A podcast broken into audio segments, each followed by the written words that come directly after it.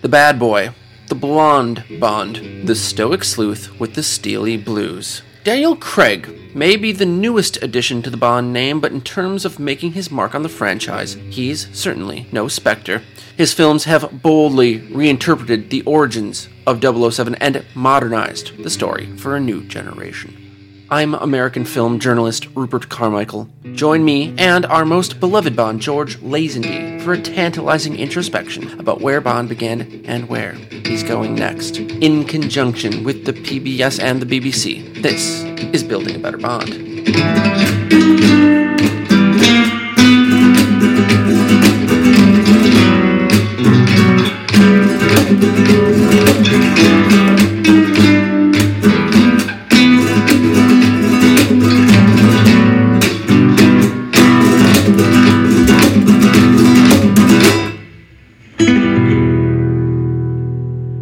Welcome back again to Building a Better Bond, listeners, and welcome to present day. Our conversation has spanned the decades, stretching back all the way to before the countercultural revolution in America, pre 60s, and now 50 and some years later, we are today, 2017, the current Bond climate.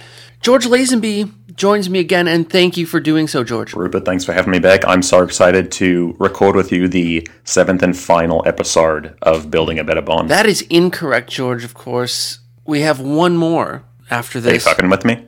We have to do one more this. George, if you'll. Hold on, I'm perusing my contract right now. Oh, you know what? I spilled a little bit of ranch dressing on the 8, and it looked like a 7. Hmm. All right, well, I'll rearrange some stuff, and I guess we can do do one more, you know. I'm going to be honest with you, I'm going to phone it in quite a bit, because I thought this was the last one, but we can do 8. Well, George, thankfully for the listening public, even you at quarter strength is still among the finest co hosts. Quarter strength is, you know, 10 men for me. Exact enumerations aside, listeners, George has suggested something interesting and true. This is the final iteration of our retrospective on the actors who have played James Bond and how they've done it. Next week, we look to the future. We look to the legacy of the franchise and investigate who will be the next James Bond. But we mustn't get ahead of ourselves because the franchise claims a current steward and one who, though unconventional, has been lauded for his work in the role.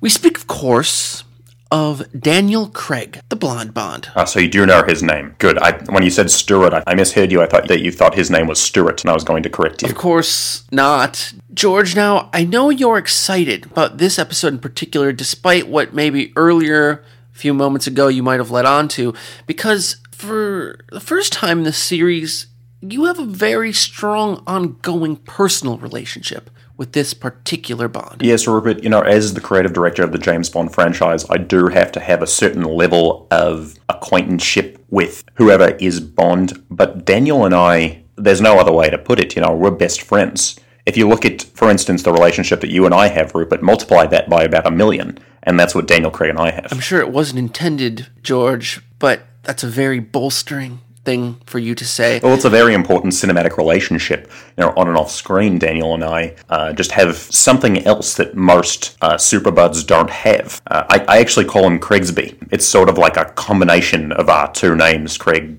and Lazenby. I came up with it one day, and he thought it was pretty cool, so that's what I call him. In the tradition of American paparazzi publications, you have melded your names into one, harkening back to the Brangelinas Yes. of the mid 2000s. The Brangelinas, the Benefers of the world, there's also Craigsby, and I think it speaks for itself. You know, we're a dynamic duo, and we were both Bond. We have so much in common. I know that you talked to him a little bit researching for this episode, and did he mention me? Did you tell him what I told you to say? Yes, I of course uh, obeyed the script. You did the the was up from the the Seven Up commercial, right? I- did, he, did he get it? Did you tell him it was me? I, I began the call, as you instructed, George, by saying "What's up?" Uh, and I, I held it for the requisite three seconds. And he said, he was very polite. He said, Excuse me, I'm not certain you have the right number. This is Daniel Craig. And I said, I apologize. Yes, of course. Mr. Craig, this is Rupert Carmichael from the PBS. Uh, we had an appointment to talk by phone. Uh, that, that's classic Daniel, you know, acting like he didn't know that it was our inside joke. You know, that's that's classic Daniel. You know, don't don't feel bad about it, Rupert, because that's just a thing we do. You know, he might act like he has no idea who I am, but I mean, it's just a thing. Don't I don't want you to feel left out. Is what I'm saying. But you are. I was happy simply to witness, even once removed, the bonds of friendship through the bonds of James Bond, and it leads me to an observation that I hope is not too bold to make, George. That is of all the Bonds, I believe, and I think the viewing public believes, Daniel Craig to be the most Lazenbaic. Well, I think the numbers speak for themselves, Rupert. Of course, the number 007, we, we share that moniker, but also the fact that Skyfall is the highest ranking Bond film of all time. Now, is that because of Daniel Craig, or is it because of the combination of George Lazenby, creative director, and Daniel Craig, Bond actor? You tell me. Well, I think no one need be told that this power coupling of creative work is something that has revitalized the Bond franchise. In the stale exactitude of Brosnan's portrayal, perhaps faithful as it was, the year 2005 brought with it a desire in media for the, and I quote, gritty reboot it was time for Bond to get his no man better suited than Daniel Craig. But, George, we will get into all of that because first we must address the white elephant in the room. There was a great deal of pushback initially when Daniel Craig was selected for his role in the role because he was the first blonde Bond. You know, what I have to say to that is when the right person comes around, you can't look at the hair color. You know, and I think that we're too quick to judge. And when I discovered Daniel, I knew that it was going to be a problem. You know, it's the first thing you notice. He has blonde hair and blue eyes, and when you think James Bond, you think George Lazenby, aka tall, dark, and handsome. But I think with the new generation, people expect something more. And people expect that the caliber of James Bond will constantly achieve higher and higher echelons. And so, with my support, I was able to talk Harry Saltzman and Albert Broccoli into welcoming Daniel Craig into the franchise. Originally, in the first meeting introducing Daniel Craig, I had a, a mold of my own face made and a wig and I put it over Daniel's face. And so they fell in love with him. And then I had to break the news that in fact he was blonde haired and blue eyed. But by that point, they loved him so much they trusted me that it was a non issue. And as a addendum to that story, as requested, I asked Daniel if he still has the silicone mask and polyester wig of your face. He replied, Oh heavens, no, I donated that to some sicko private collection long ago. Tax write offs and all. Classic Craigsby. I know for a fact he has that mask on a bust in his personal library, so he can look at me all the time. At least that's what he said. I haven't been to his house. He said that he just wanted to uh, rearrange some things before he started having guest server you know, that sort of thing. Of course, as you do. Now, we've spoken about perhaps the most marked trait of Daniel Craig's Bond, but it does not factor, and perhaps rightly so, into the George Lazenby rubric. In the George Lazenby rubric, it does not matter the color of your eyes, your hair, nor your skin. It matters what you wear on them. We talk first of Daniel Craig's unconventional tuxedo. So, Rupert, as I said, I quelled any nervousness about a blonde bond. However, that was the first thing to make headlines, of course. People were really interested in this, and it was because of the fact that although people on the set and around the set were fine with the blonde bond, it posed so many problems for the tuxedo. Originally, people were thinking that because of Daniel's fair skin and fair hair color and eye color, it would contrast too much with a black and white tuxedo that the camera would not be able to pick it up. So they wanted to have a golden, a blonde colored tuxedo so it would be more homogenous. You can still see that prop tuxedo on display in the Lancaster Museum of Bonds. But tell us why this sterling offering was eventually turned aside. Well, when you're undercover as James Bond, you wouldn't know anything about this. Is more, more, something that you know Daniel and I would, would bond over. You have to blend into the crowd. If you're if you're wearing a bright golden colored tuxedo, you're not going to blend in. You're going to stick out like a sore thumb. And so the compromise that I thought of was we're making a dark and a gritty reboot of Bond, right? So why not make sure Daniel is always covered in dirt and sweat and has blood stains all over his clothing? And that would sort of even out the brightness of the tuxedo with the grittiness that we were trying to achieve, quite literally. It was a move that some in the industry have called genius, a master stroke which guided. More than some in the industry. I think everyone in the industry. Humbly counting myself among the ranks, I would agree, George. It guided the trajectory of the rest of the franchise and bore into life a series now for working on five Bond films, which had a bent toward action and was not shy of showing physicality on screen. These demands demanded a more flexible tux than ever implemented before.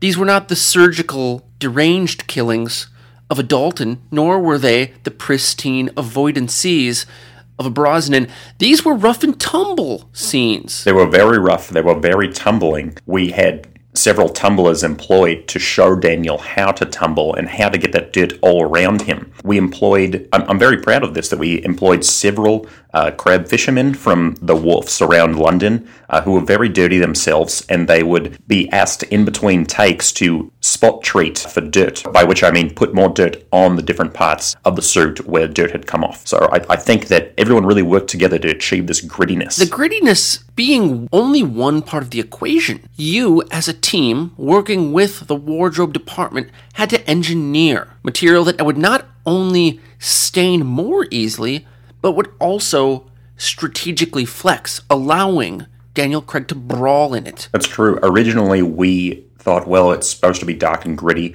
Why not make the tuxedo itself out of sandpaper? But that posed to be too crinkly. Uh, when he would move around, the audio engineers would have to take off their headphones because it was so loud in their ears. And so we had to move to a higher grit sandpaper to make it a little more flexible, a little smoother. And what we ended up doing was, if you'll notice in a lot of James Bond posters, Rupert, for all of Daniel Craig's movies, he's lying down. And this was a great way to emulate this this laid back feel that we were trying to achieve, uh, but also he'd be lying around in dirt. It was a great way to re-dirtify himself in between takes. Some on set have called Craig the human chinchilla in that his constant dust baths became almost habitual even outside of the tuxedo. We did a survey for millennials because it's, you know, we're trying to reboot this for the next generation. And we would ask them if they preferred their Bond standing, sitting, or lying down. And Rupert, lying down won every single time.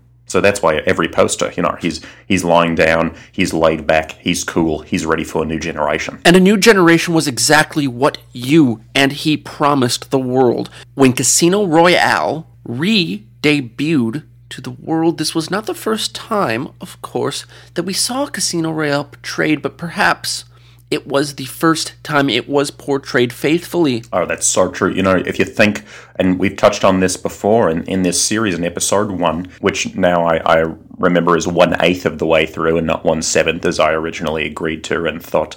But in episode one, we talked about how David Niven was James Bond in Casino Royale. And you, you think of David Niven as James Bond, you know, a pompous dandy with a little pencil mustache and a purple tuxedo. And then you think of Daniel Craig, it's night and day. It's completely different. It's it's James Bond, it's new, it's fresh, it's exciting, it's laid back because he's lying down, as I said in every poster. It's all that and so much more. Daniel Craig, perhaps signatured by his undone bow tie, his soiled outer coat, and his destroyed top button, dabbed lightly with his own blood. The one thing I would say that posed a problem was that he would get so dirty on set that a lot of actors couldn't be around him, and it was almost a CGI nightmare to get rid of all the flies buzzing around him at the end of the day. He was like Pigpen almost in, in Charlie Brown, you know that character? I know both the character and the comparison.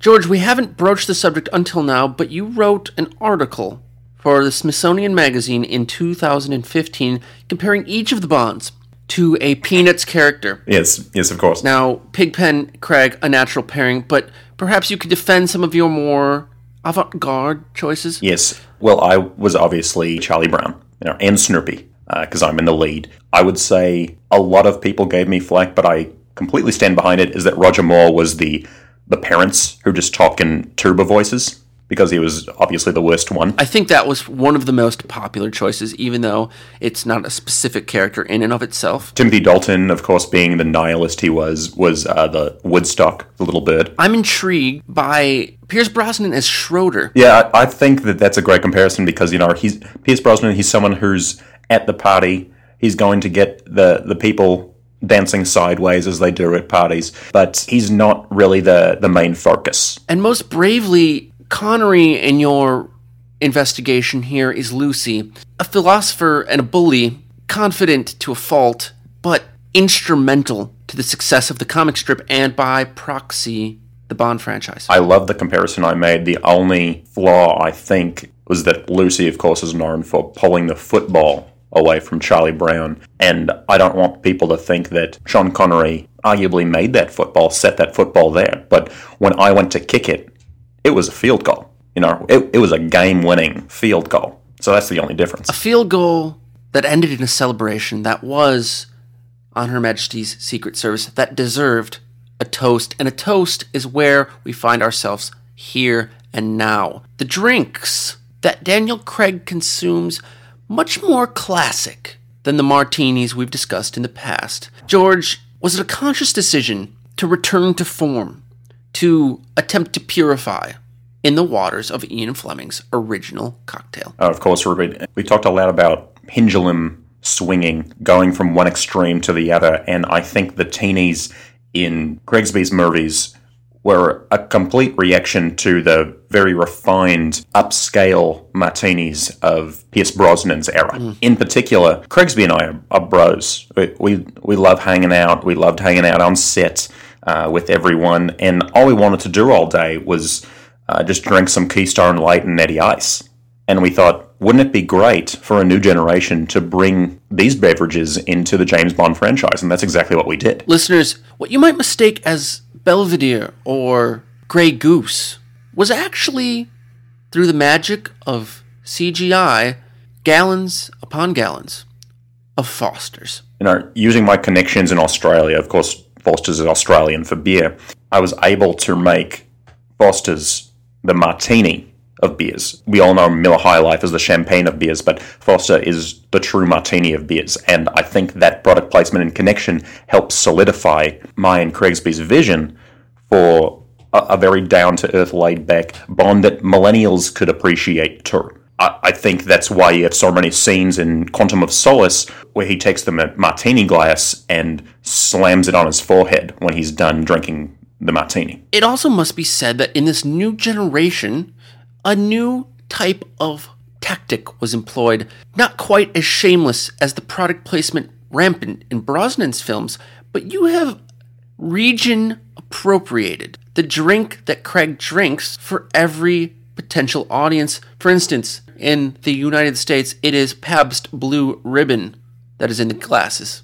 While Newcastle fills his glass in the UK, be it Molson in Canada, Tiger in China, everywhere you look across the globe, a different low-brow, millennial-friendly beer graces the glass of Craig. We wanted James Bond, of course, he's an international man of mystery, so why not make his drink international as well? So if you're in Mexico and you see James Bond slamming a Tecate, of course you're going to relate to him more. And this led to us unfortunately it was it was vetoed, but we really wanted to resurrect Suds MacKenzie and have James Bond have a, a canine sidekick. Millennials are a fickle creature, sometimes latching on to nostalgia with reckless abandon, other times casting it out. Such was the fate of Suds MacKenzie, who, though dapper in his tiny tuxedo bow tie, bombed in initial screenings of Casino Royale. Yeah, that's true. People just don't want to see a dog hitting on chicks at a bar with Daniel Craig.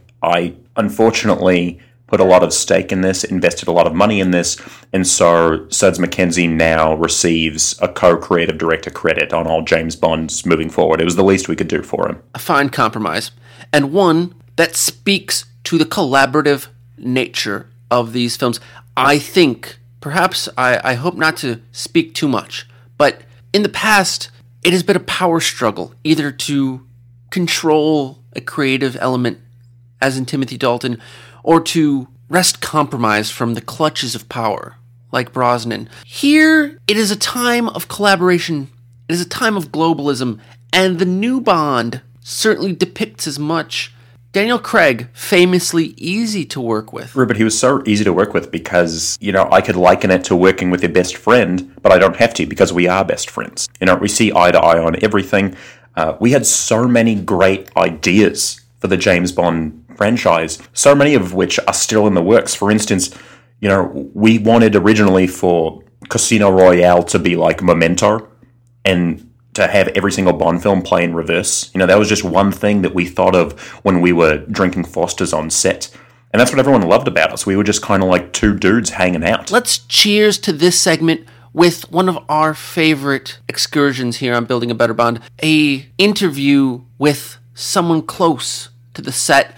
This, a boom mic operator who overheard one of these famous and now storied brainstorms. This comes from a man named Gerald St. Germain, and he recalls the scene sharing Foster's on set. I read Daniel Craig just kept nodding, saying, Sure, sure, I see where you're going. Well, Mr. Lazenby would say things like, Just like in Air Bud, there's no rules about a dog not being James Bond. And Craig would say, Right, right. And and Lazenby would then say something like, "What if instead of a dog, James Bond took place on an airplane, like in Con Air? That movie was the fucking balls." Craig then, sipping his Foster, says, "Yeah, mate, sure, sure." I think that really encapsulates our relationship. You know, Gerald hit it spot on. We're, we're kind of like a Jay and Silent Bob type. Hmm. You know, Craigsby is there and supportive, and I'm I'm sort of the idea man. I, I gesticulate a, a, a, bit more. I come up with these ideas, and then he helps refine them. You know, he, he may seem aloof to other people, but that's just what our relationship is, and that's how we figured out just hang out so many of the different pranks that we'd pull around set, and you know, we'd we'd stick Albert Broccoli's hand in water when he was napping, or we'd rearrange his entire office and nail everything to the ceiling, or his office was upstairs on, in the Eon Production Studios, and one time we put a cow up there. You know, and, and that's just the types of things that we do. Mo- mostly I would do them, and then I would tell him about them afterwards. But it was like we were doing them together, you know? And it was like the world was witnessing this togetherness happening in real time on screen. Daniel Craig's Bond was the first made in the era of social media, emergent technologies in our own world, reflecting those in the films. We'll talk more about that after the break. Don't go anywhere. More Building a Better Bond after these messages. Hello, listeners. This is Rupert Carmichael from Building a Better Bond, here to talk to you about something else you can put your listening skills toward. George and I are great appreciators of the musical art form. It is arguably responsible for making James Bond memorable. A melodious mnemonic of espionage and excitement. Music sets a mood, instills emotion, enacts anticipation. So, what then makes music? Beatles legend Paul McCartney and Sugar Ray's Mark McGrath set out to dive into exactly that. A decades long passion project of the two best friends, Paul and Mark's Sonic Experience Journey Tour, is a new podcast from the BBC and the PBS, investigating the note that started it all the A note. Besides being used across a few scores, not much is known about this primitive tone. The two artistic icons slash superbuds will interview a wide range of guests, from musical newcomers to old timers who harken back the first time they heard the wondrous chime of A. You don't have to be a rock star to tap your foot and your mind along with this amazing story. The experience begins this fall, so subscribe now at bbc.com slash Paul and Mark's Sonic Experience Journey Tour slash podcast slash listen. Bond girls. Aside from 007, they're the real reason to feast your eyes on any part of the franchise. From Ursula Andress to Gemma Arterton and every babe in between, these beautifully buxom femme fatales make Bond look better than any tux ever could. As a special offer for listeners of Building a Better Bond, I scoured Eon Productions archives for nude photos of any Bond girl I could find, and unfortunately, I came up empty handed. And when I reached out and suggested a boudoir photo shoot of the surviving leading ladies, I got slapped more than a wallaby in a koala tree. So PBS paid for me to take a figure drawing class, and with that practice, I was able to create a series of nude Bond girl drawings available for purchase. Masterfully rendered by me in gorgeous Crayola marker, you'll get to see every Bond girl in their birthday suit, from their large circular boobs to their long stick legs. Purchase singles or the whole collection at bbc.com slash nudies for sale, and that's with the number four. Now, if you can even focus after that, let's get back to the show. Listeners, welcome back. And if you're listening, maybe it's on a mobile device, maybe it's on a laptop computer, why don't you go ahead and tweet or Instagram or maybe even tag us on SoundCloud at the PBS and at the BBC. We'd love to hear what you think about building a better Bond and about the Bond franchise in general, because, George, you must be acutely aware that turning at the dawn of the new millennium was a specter of our own. The specter of social media, a promise of constant connectivity, and a way to share opinions about media like never before. Rupert, we've already talked about how we did so much market research with millennials to figure out what position they liked James Bond in sitting, standing, or laying down. We also did a lot of research with millennials about the apps they use and the technology they use. And I think the producers, rightly so, wanted Craigsby and I to think of other ways to appeal to millennials. And the no brainer here was all the gadgetry in James Bond. We had a whole new universe to explore. And this is what we did when, you know, we were in between pulling pranks and thinking of ideas. Craigsby and I would hang out and come up with different app ideas for James Bond. We played a little game. Do you want to play the game with me, Rupert? It would be an honor and a privilege, George. So here's our game, and we would we would alternate. So I would name an everyday object, and then he would say the name of the app that that object would produce and how it could be used as a James Bond gadget. Do, do you want to try playing? Yes, I would love to. Okay, so here, here give, give me. Uh, just an everyday object. I'll, I'll show you how it works. A lamp. Okay, I'm I'm going to act like you said gun, and so the the name of the app for for the everyday object, a gun, would be called Sniper without an e, and James Bond would use it to remotely pick off villains with his sniper rifle. He wouldn't even have to be there; it would just be an app. So, you, do you see how this works, Rupert? I'm beginning to understand. Could we perhaps do another round? Sure. Okay, so I'll, I'll give you one this time let's say a, a, turkey baster. As an admitted amateur, I'd have to say the app would be called Baster. That's with no E, B A S T R, and James Bond would use it to remotely baste things. Yeah, I could see that. You know, that's you know, it's not the best. I think Craigsby and I would come up with a lot of other funny things and great things to do. But yeah, yeah, give give me another one. Give me another everyday object. I'll dazzle you. Um, a comb. Okay, I'm gonna pretend like you said wristwatch. Um, it would be called timer without an e and James Bond would use it to set off different bombs if he was setting a trap for someone. It's uncanny how universal the application of this idea is and how universal the applications that you came up with became. Many of these think tank products became real life apps. And listeners, you can download Sniper today. It does not kill your fellow man at a distance.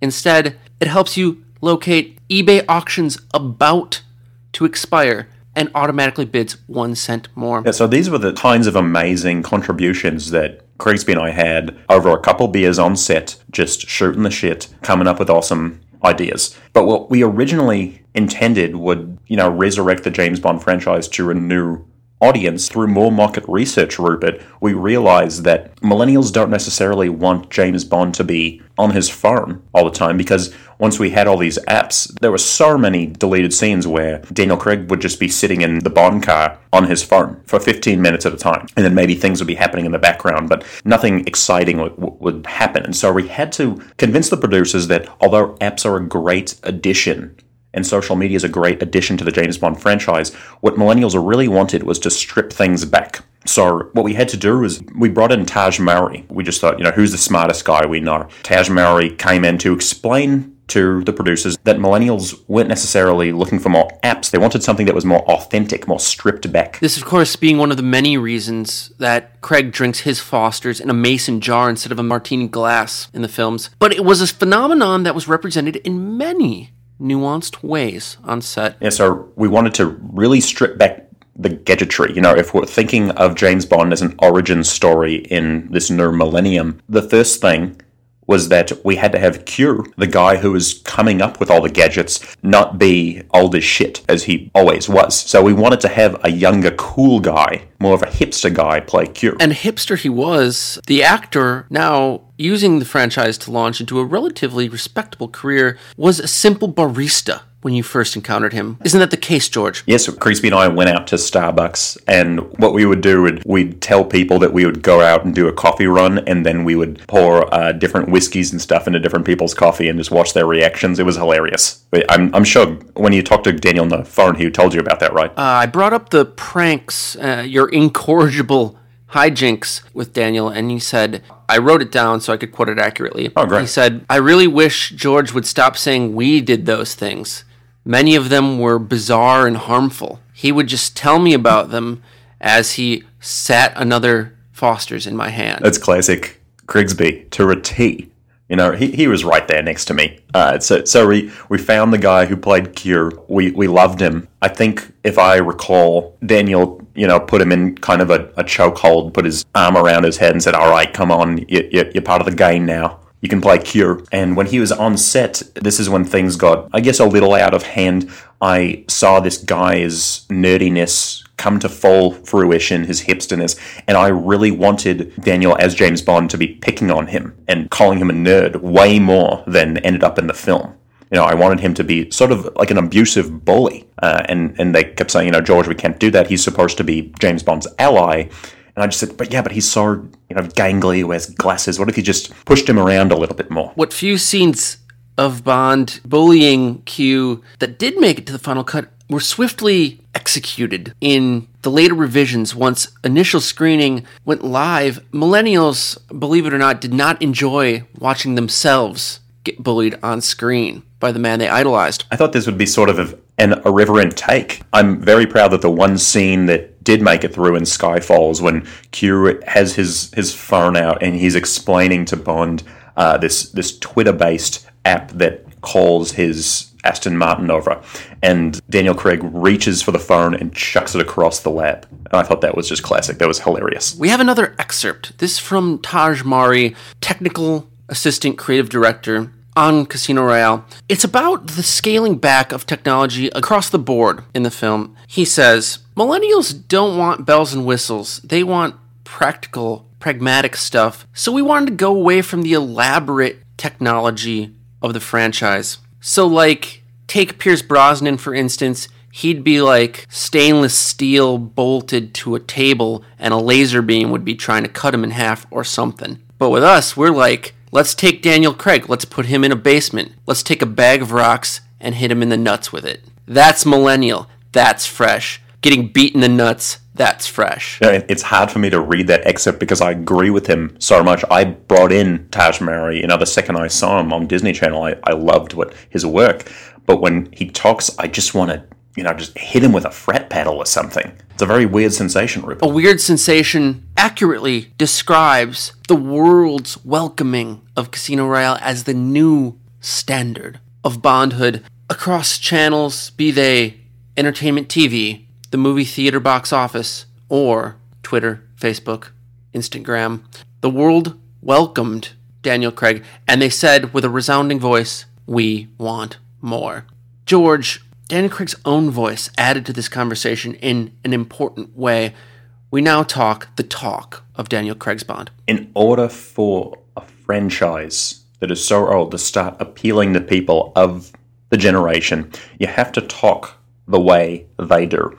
There was a lot of humor that I picked up just from, you know, hanging out with millennials, some research I did that I think really made it into the film in a great way. For instance, in Casino Royale, there's a great scene between Daniel and the villain Blofeld over the poker table. Blofeld asks, you know, where have I seen you before? Something, you know, he, he's he's trying to put the pieces together, and Daniel just makes a, loud bellowing fart noise. What you, older listener, might see as a non sequitur or abrasive, anti immersive, the millennial viewer views with reverence irreverence. The ability to not take oneself so seriously, it is what earned Daniel Craig the title of International Everyman of Mastery. Uh, what I think Craigsby and I also achieved was the script rewrites. The original scripts for Casino Royale were just too dry. You know, they seemed of a different era. And so what we did was we figured, you know, we were two bros hanging out. Why don't we bring in some more of our bros to hang out and rewrite these scripts too? So of course we we brought in Zac Efron to our group. Of course with Zac Efron you get Seth Rogen as well. Then here's where things unfortunately got out of hand. When you get Seth Rogen, of course you get James Franco. And when James Franco gets in the mix, he starts wanting to direct things, to act, to produce, and it gets a little out of hand. Much like the Department of Natural Resources, which introduce wasps to kill aphids. Once James Franco gets on the set, you must introduce other actors to keep James Franco in check. You have James Franco, you have Davy Franco is sort of a package deal you get in there. Then you have to have a contractually obligated cameo by Michael Cera if James Franco is on the set. Uh, and then before you know it, you just have way too many bros around. You know, we're trying to make a movie here and there's so many people contributing ideas, which are great, but when they all start getting homogenized and start transforming Bond into something that it's not, then you really have to scale back. Just like technology, we brought so much in, then we had to scale it back. But I think the end result speaks for itself. Once Michael Cera is involved, it is only sands through an hourglass before Justin Long finds himself on set. And then, before you know it, Judd Apatow is on the phone. Eventually, such a critical mass of bro like creative opinion had been achieved that no actual work could be done on set. It was a cacophony, constant, of meta humor, cheap referential makes, and general jabroniness. What ended up happening is that James Franco and co decided to not have Daniel memorize any lines. They wanted it to be improvised. They said that's that's a great way to work, and, and we tried it out. But what we wanted to do was bring more emotion and, and grittiness to the James Bond character, and it just became this referential hodgepodge that nobody understood. And they said, okay, well, let's just drink more, and then the, the lines will just come more naturally. And so what happened was in a drunken stupor one day, Daniel was just trying to keep up with all these guys. He broke into the recording booth when Adele was recording Skyfall, and he refused to leave the recording booth and said he could do it better and recorded the song on his own. And so that's why the backing vocals of Skyfall are, are inaudible. You can't understand what he's saying. Adele, consummate professional, willing to co credit that track with Daniel. Now, this new creative system was unstable and unsustainable. Eventually, no work could be done, no scenes shot. You abandoned Studio 47 to a new location. The Bro Collective, so consistently high and drunk, didn't even notice when Danny McBride stepped in as Daniel Craig. Filming, or so they thought, continued for months, though the actual production of Skyfall had moved far away to a different set altogether. I've heard that Studio 47 is now James Franco's warehouse apartment. I've gone back there a couple times. Wouldn't you know it, they still think they are filming Skyfall. Even though the film has been released for almost four years. Now, listeners, that sense of retrospection can only be applied so much because, and it should be spoken about for a moment here, Daniel Craig's role and reign as Bond has not yet come to close. We have more to look forward to. So, if you could speak to that, George, what's coming down the pipeline? Rupert, we have so many ideas coming down the pipeline. Daniel Craig is signed on for one more James Bond film, and we are setting out to make it the best it could possibly be. Uh, I'm sure that when you talked to him on the phone, he said something about it, about how excited he was to work with me again. I unfortunately haven't really talked to him since we wrapped Spectre. He said that there was um, something wrong with his phone and he had to change numbers or something. Yes, when his assistant heard the reason for my call, she had us go through a intermediary with a burner cell. So I'm not sure what the logistical reasons are. I realize that Daniel Craig is probably a man who values his own privacy. Well, maybe you could give me that number because I'd love to talk to Daniel about some ideas that I have Uh, He specifically requested that I do not give you the number. I'm not certain the reason. I, if I had to guess, it is another one of your storied, legendary hijinks and capers. And I think, George, that is what defines this new era of Bond so well. It's that this grittiness, this dusky quality is underlain with the glow of collaboration. Do you have any last words to that effect? Rupert, all this talk about Craigsby, this episode, it, it has me really thinking about friendship. You know, as I discussed, it's a it's a greater friendship than you and I could ever achieve. You know, what Daniel and I have is something completely different. And so this episode has me thinking about what true friendship really is. Actually, before Daniel was Bond, how I discovered him was we were in the same group of friends. Uh, it was me, him, Timothy Dalton, and a young Wil Wheaton. And so one day we'd all heard a rumor that there was a dead body down in a river outside of London. We really wanted to check it out, and we made a plan to head out early the next morning. And it was amazing. Along our journey, Rupert, we learned so much about each other and ourselves. It was an experience that bonded us and made us kindred spirits because we were never the same after that fateful summer day. And afterward, unfortunately, we kind of went our separate ways. As time went on, we saw less and less of Will and Timothy. Pretty soon, they were just faces in the halls. It happens sometimes. You know, friends come in and out of your life like busboys at a restaurant. I heard that Wil Wheaton got married and is now a forklift operator. I don't think that's true. Timothy, after a stint as 007, tried to get into the army but was deemed too insane. Last I'd heard, he'd spent some time in jail and was now doing odd jobs around London. Daniel thought he'd never get out of town, but I told him he could do anything he wanted. And eventually he did get out. He enrolled in the acting courses I told him about and went on to star in such films as The Girl with the Dragon Tattoo, and of course Casino Royale, Skyfall, and others. And although we don't keep in touch much anymore, I can turn on one of his films and watch him stab somebody in the throat, and it's like things had never changed. I never had any friends later in life like the ones I had when I was 58 years old. Jesus, Rupert. Does anyone? Does anyone indeed? Listeners, thank you for taking this journey with us so far. We have but one stop left to make, and that stop is the future. James Bond, join us next week when we discuss who will carry the torch when Daniel Craig finally decides his role in the sun is done. On behalf of the PBS and the BBC, I'm Rupert Carmichael. I'm George Lazenby. Good night.